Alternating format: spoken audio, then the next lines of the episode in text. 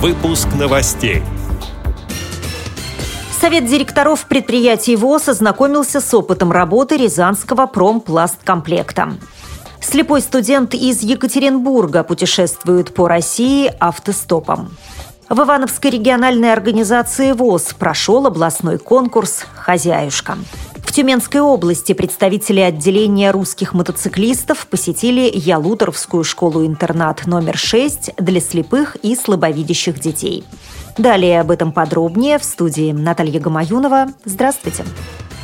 Совет директоров предприятий ВОЗ под руководством вице-президента Всероссийского общества слепых Владимира Сипкина ознакомился с опытом работы рязанского предприятия «Промпласткомплект».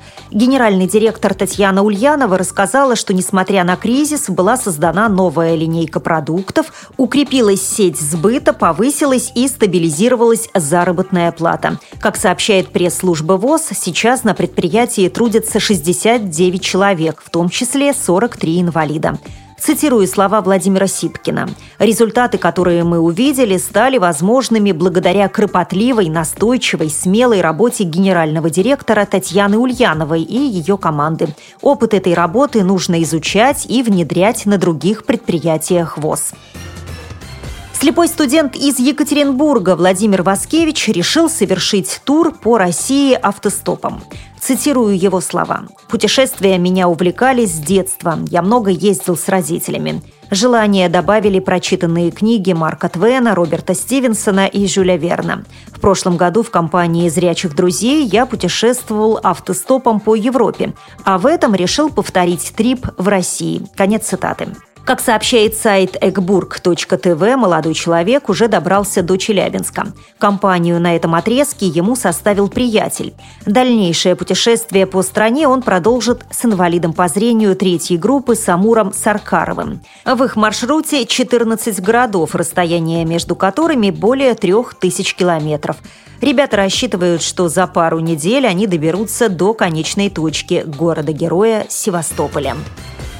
В Ивановской региональной организации ВОЗ прошел областной конкурс «Хозяюшка». В нем приняли участие семь инвалидов по зрению, шесть девушек и один мужчина. Конкурсанты должны были выполнить шесть заданий, рассказать о себе, о семье, о своем хобби, о том, как развлекают гостей дома, ответить на вопросы жюри, определить на ощупь средства реабилитации и бытовые предметы, создать украшения из бисера, лент, баранок и макарон самое главное, наверное, чего мы достигли, того, что вот эти семь человек за это короткое время, конкурс шел, наверное, ну, около трех часов, два с половиной часа, они как-то так друг с другом подружились. Вот они из разных районов нашей области приехали, и они уже чем-то там начали обмениваться, они уже договорились, как они друг другу покажут различные техники, там, изготовления различных украшений, еще чего-то. И вот мне показалось, что это вот самым главным было, что всем было здорово, весело, интересно, и все подружились.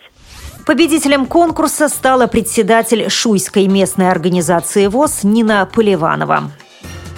В Тюменской области представители отделения русских мотоциклистов посетили Ялуторовскую школу-интернат номер 6 для слепых и слабовидящих детей – все учащиеся разъехались на каникулы, кроме девяти детей-сирот, пишет газета «Комсомольская правда». Байкеры организовали для ребят игру в поисках клада. Поделившись на две команды, мальчишки и девчонки, следуя подсказкам, искали спрятанное сокровище. После того, как клад был найден, детей покатали на мотоциклах. Мероприятие состоялось в рамках благотворительного марафона «Дорогою добра», который русские мотоциклисты проводят при поддержке байкерского клуба «Ночные волки».